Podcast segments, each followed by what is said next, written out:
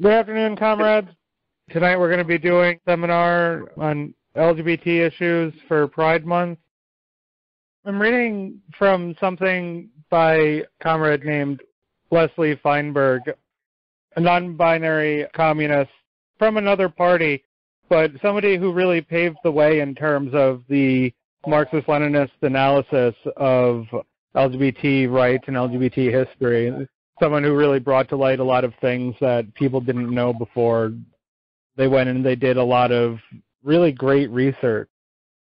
And so what I'm reading from is just a little thing that they wrote in a collection of their works called Lavender and Red. And this is um, Gender and Sexuality in Tsarist Russia. It starts out Lenin's Bolshevik Party abolished the Tsarist anti-gay laws and legalized abortion less than eight weeks after the October 1917 revolution. The Soviet Union eventually went on to recriminalize both of these in the late 30s. Neither of these actions reflect the policies or psychologies of individuals, but the deep economic changes going on in Soviet society and their impact on the family.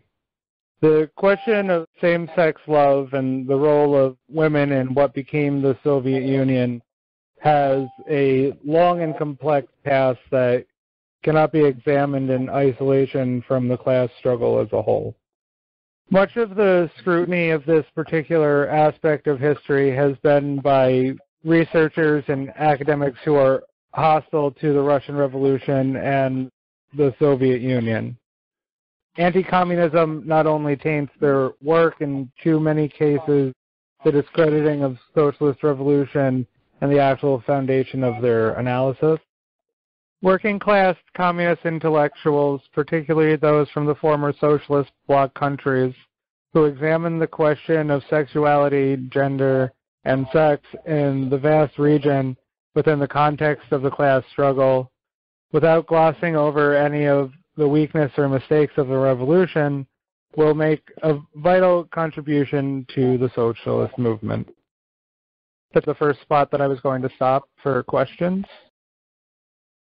On Leslie Feinberg, all of her works that she wrote are on Marxism, Leninism, and LGBT plus liberation theory. She not only wrote about Tsarist Russia, but also LGBT history along the lines of class struggle in other places, including Cuba. And I think that if anyone wants to see LGBT analysis through the lens of class struggle, this is one of the main people you have to go to. Thank you for that, comrade. That's very true. Leslie also spoke at length about Czechoslovakia and East Germany. Your thought on the unions I think they may have evolved into more of a bourgeoisie collaboration than what they were in the beginning from the 1915 to 1935 or so. I think you're talking about the leadership of a union. Is that what you're saying? You talk about rank and file, and maybe the leadership is what has been astray. We call that class collaborationist yellow trade unionism. That's what we communists call that. And the unions that we started in the 30s, out of the 18 unions, 11 were led by communists, and their positions on black workers, for example, was far advanced than the other unions on black workers. So, yeah, but that's a separate issue. It's the same thing, basically. I see it as the same. We have to get with the definitions and the consciousness of the times. Thank you. The next part of it is titled As Ancient as Humanity. As with every other inhabited landmass on the planet, the extended region that was to become the Soviet Union seems to have encompassed same-sex love and gender-sex variance during early times. Sexual variance is found not just in the history of one nationality or one class. British archaeologist Timothy Taylor identified what he believed was evidence of what today is called transgender, as well as women warriors in pre-class Iron Age graves in southern Russia. I think I have identified females who moved into a male sphere as well as men who cross-dressed. Historian Dan Healey stated in his book Homosexual Desire in Revolutionary Russia that the popular everyday sexual practices of the mass of Russians were marked by pagan survivals, orgies, non-reproductive sexual acts, which Russian Orthodoxy, with its incomparably weak institutions and priesthood, had been incapable of eradicating. Healey explained, rural and lower class Russians possessed an array of terms to describe individuals who appeared or behaved like members of the opposite sex. They associated this gender marginality with hermaphroditism observed in domesticated animals, linking social qualities with the familiar phenomena of physical sexual indeterminacy. So what the comrade is trying to get at here is that this isn't some new thing, which is something that you see sometimes, is that, oh, all this transgender stuff, all this LGBT stuff, this is all new. This is stuff that has existed since before written language existed. These are things that we've observed in different species of animals, not just in humans. This isn't just some modern invention by the bourgeoisie, as some comrades have sadly been led astray to believe. In fact, it's something that has existed since before class society. And as such, it has evolved with class society. And the comrade goes on later on to explain that in more depth. For example, Healey noted that the lexicographer Vladimir Dahl, who gathered his material between the 1830s and 1850s in central Russia, found that the manly woman was known as Muzlakna. There's a bunch of other names here that I honestly cannot pronounce, but there are different words that describe a non-binary third gender that existed in Iron Age Russia essentially, is what the comrade is saying here. Dahl reported that his informants defined these women as resembling a man in their appearance, movements, voice, etc., or by structure, by body formation. They might even approach the condition of hermaphrodite woman. The lexiconographer found an analogous vocabulary describing the feminine male. In addition, Dahl reported that the verb divolistia was used of men who luxuriate, take women's habits and manners. None of the words used to describe quote unquote manly females were insults. Some of the terms for feminine males, however, were. Anybody would like to ask a question of what was just stated. I thought it was really interesting what the author said about prehistoric Russia and there being evidence of non-binary genders in prehistoric societies. There's also examples of that in North America among Native Americans. I don't know how prevalent it is or what specific societies, but many Native American societies in North America had a non-binary gender category they referred to as like two souls or two spirits. Two spirits.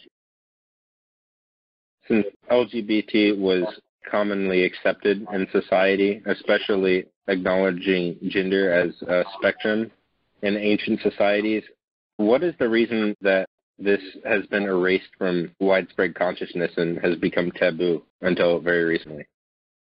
The shortest answer, Comrade, is the church. The church is mm-hmm. why the Orthodox Church, the Catholic Church, Presbyterian, and you know any Christian church, they wanted to erase this stuff from history. It didn't fit into their perfect white narrative of how history was supposed to have gone, so they just pretend it doesn't exist.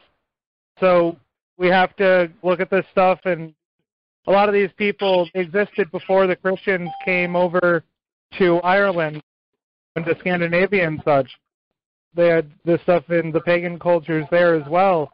and the Christians they just came and they killed them all and pretended it didn't exist. So the church. I'd like to also add to that. We have to be understand clearly what all oppression is based on. What all political reality today is based on a book called the Bible. If any of us have ever studied the Bible, you'll understand what I'm saying. I haven't studied it when I was in pre seminary. The Bible is claimed to be written by a supernatural being using man and women as a way of transcribing onto paper. And everything that is looked at, all morals and all ways of life, are looked at through the view of the Bible. Case in point, Zionism is not looked at as what it's done to Palestinian people, but the Bible says that, quote unquote, Jewish tribes should inhabit that part of the earth, of the globe. So true with everything else. Even early condemnation of capitalism is in the Bible. It's harder for a man, when they say a man, they mean a human being, who has money to get to heaven. It's harder for that to happen than for a camel to go through the head of a needle. And you know what that means. A camel is tremendous. I was going to go through the head of a needle. But the whole idea of the money lenders and the temple, the whole idea of give unto Caesar what is Caesar and what to God what is God, everything comes from the Bible, including our view of sex and sexual activity. It's all from the Bible. And that Bible is looked at predominantly by millions and millions and millions of people in the world through different Christian sects and Christian religions. So I just want to say I'm going to go a little bit further than Comrade. It's more than the church. It's the Bible. Is there any precedent for that in other European nations, like Germanic tribes, Frankish tribes around that area too, that may have been erased through history by the church? Yes, there is. There's actually a term that is used more modernly that is not used as a good term that come from back in that time called Beidel, which is sadly now not a very positive term at all, but it was something very close to the Germanic Frankish eras, especially in France, in the English area of the United Kingdom. There were people of a third gender. This existed in actually almost every society on earth had this at some point before something happened to erase it. And actually, the next part of the comrade's essay here goes on to say that what did it in Russia was Peter the Great 18th century westernization reforms. So westernization is in part what would help spread almost a literal hatred for homosexuality, for the acceptance of this, of third gender people, non binary people in general, which is ironic because we see homosexuality oftentimes categorized as a Western phenomena when that obviously couldn't be further from the truth. Thank you. When I first joined the communist movement uh, in 1968, I remember my new members classes in New York. It was the old party I had joined, and I remember the class, and somebody brought up homosexuality. And the line that was given to us at the time, and this was a line that was practiced in Soviet society also, was that it was the degeneration that came from capitalism. This is what I was originally told. And therefore, it was capitalism that produced deformities, including homosexuality. This was the position that we had. Older comrades may remember this view. But as we began to study, find out information that we did not know at an earlier period, we found out that societies before states were formed and tribes, etc., these things happened before in other forms of life among animals, and among other species. When we found that out, it changed the reality, as Marx said. What was real at one time is not real now. We got more information. Uh, level of what we used to call in the 1960s level of consciousness changed. And so, therefore, that's why older comrades who come from a different view do not understand scientifically the idea that we have new information now, which we didn't have before, which makes us look at this differently. It is not connected to capitalism. It happened before capitalism. So that's interesting to remember that. Continue, comrade. The next part is codifying state repression. Revolutionary ferment in Western Europe in the second half of the 18th century, which brought the bourgeoisie to power in France and elsewhere, also brought challenges to the absolute monarchy in Russia. Other Western influence, however, had brought repressive laws in its wake earlier in the century. German military advisors Peter the Great had drafted a military legal code in 1706 based on a Swedish military edict that penalized consensual sex between males. The punishment was burning at the stake. The law was broadened in the military code of 1716. The legislation of 1706 and 1716 applied to soldiers on active duty.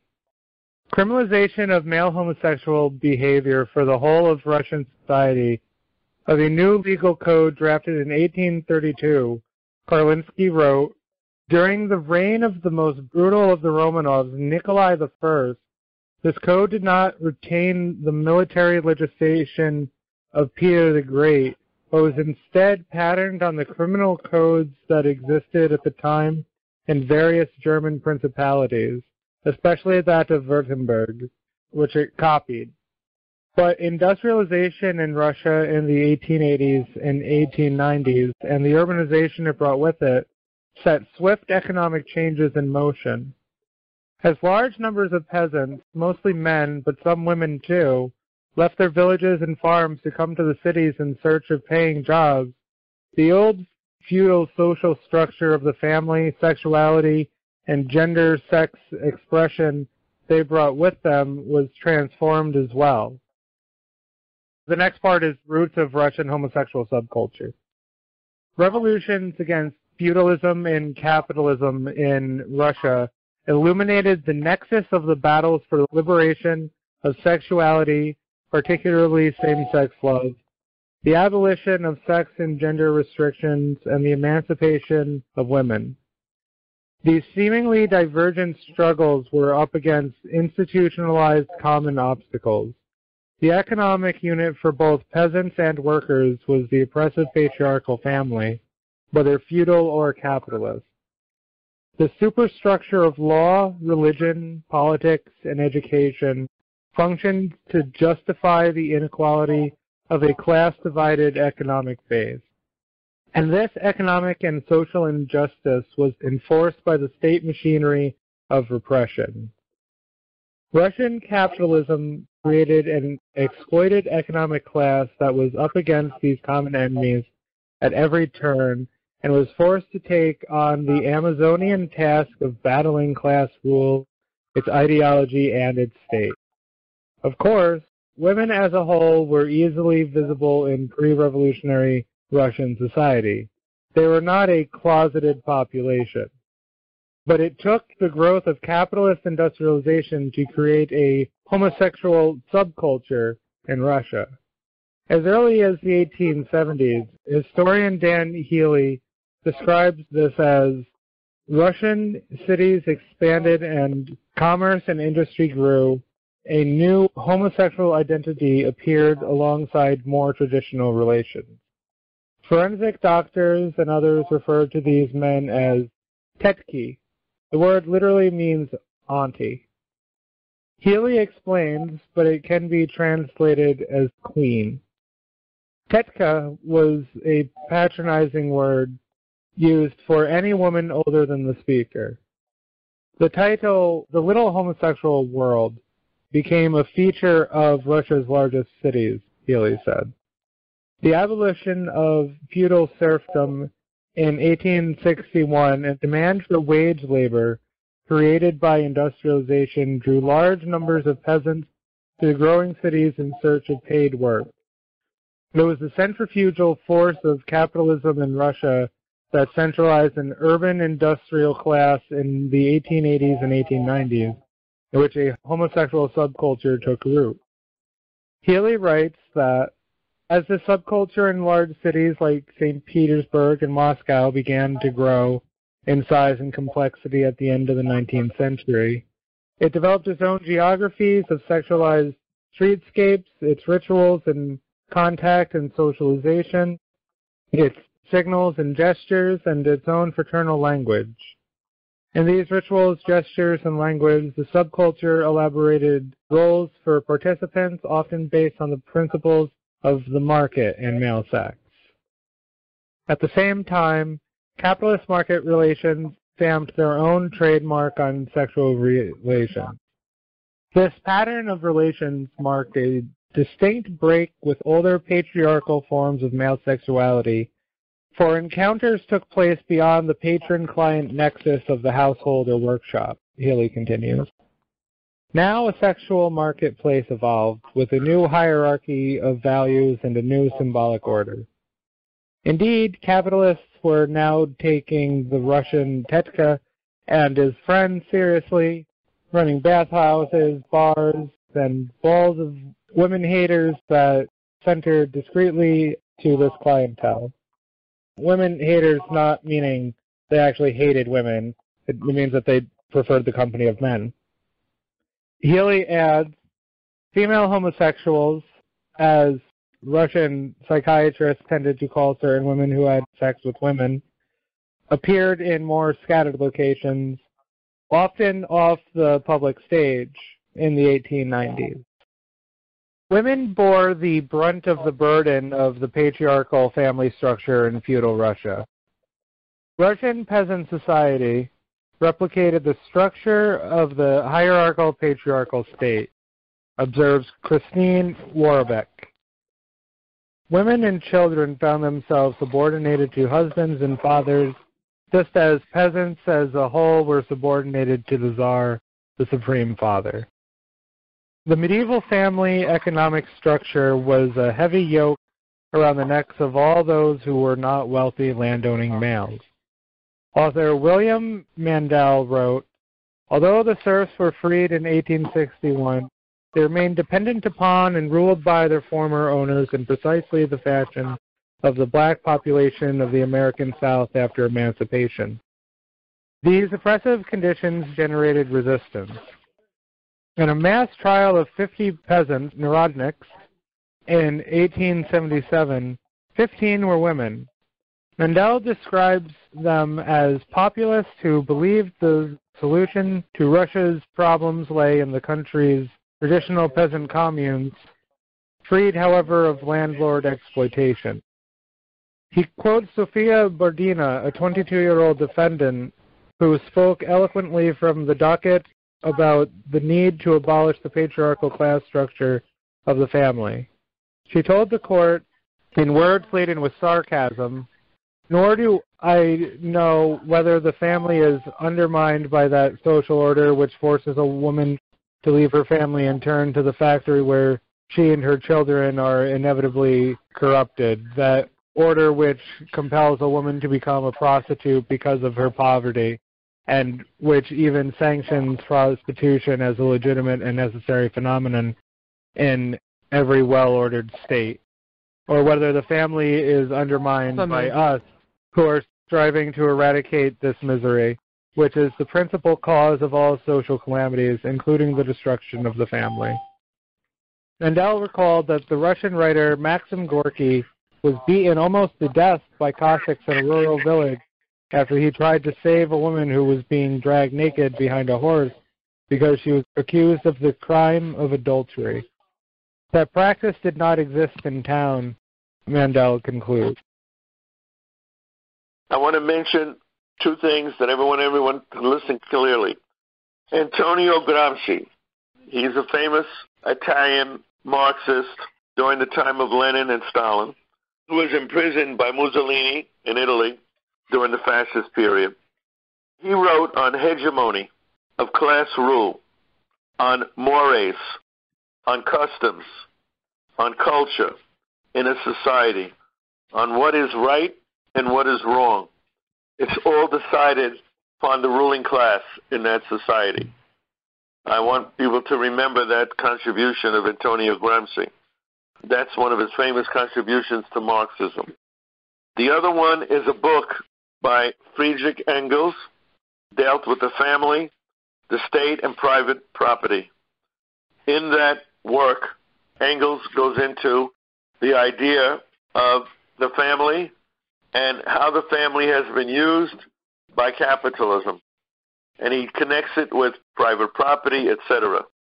I want people to remember those two works from our own history. I was really surprised that it went so deeply into prehistory and anthropology because I am an anthropologist.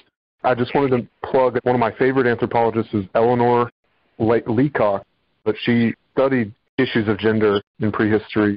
And she was also a Marxist, very solid Marxist. So she developed a Marxist theory of the gender division of labor and kind of an anthropology of gender. But I, I just I would second everything Angelo just said too about Gramsci. Thank you.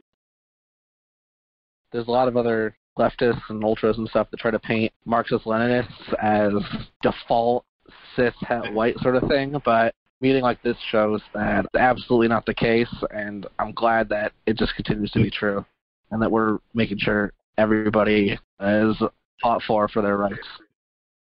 Thank you. I think that having more conversations like these and being very deliberate about keeping and uplifting LGBT voices in our party is important. Also, a recommendation this is something I do, uh, a lot of organizations I work with otherwise do, to avoid misgendering. When we introduce ourselves, we just say our pronouns. It's very easy, it's simplistic, and it avoids a lot of pain that some of our comments would otherwise go through. Thank you. I want to harken back to when you brought up Christianity and how you later brought up mm-hmm. Gramsci, that being a cultural hegemonic tool of the imperialist and capitalist of the ruling state and how actually that imperialism destroyed it in America with colonialism and imperialism in the Americas, but it also destroyed it in India within Hindu communities. There was a third gender that was very common, and it wasn't until the colonial authorities came in and started imposing their Christian values through the cultural hegemony of the ruling class, thank you, Gramsci, that gender was erased.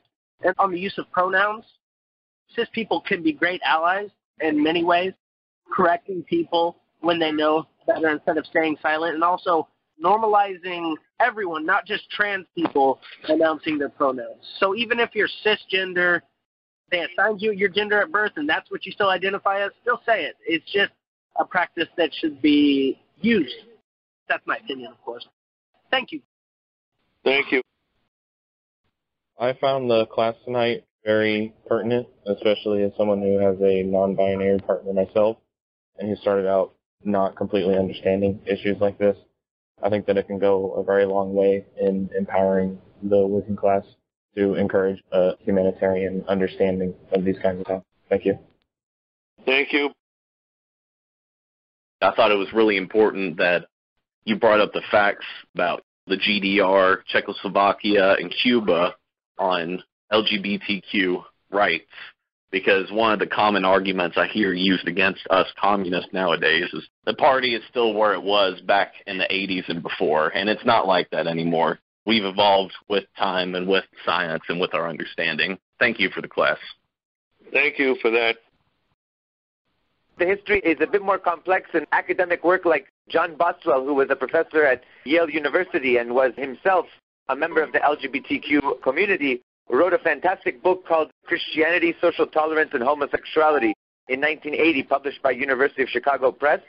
And I think it's very important to recognize that within Christianity, there were various services, rituals that also legitimized homosexuality in the early church, most notably in the Greek adelphopoiesis.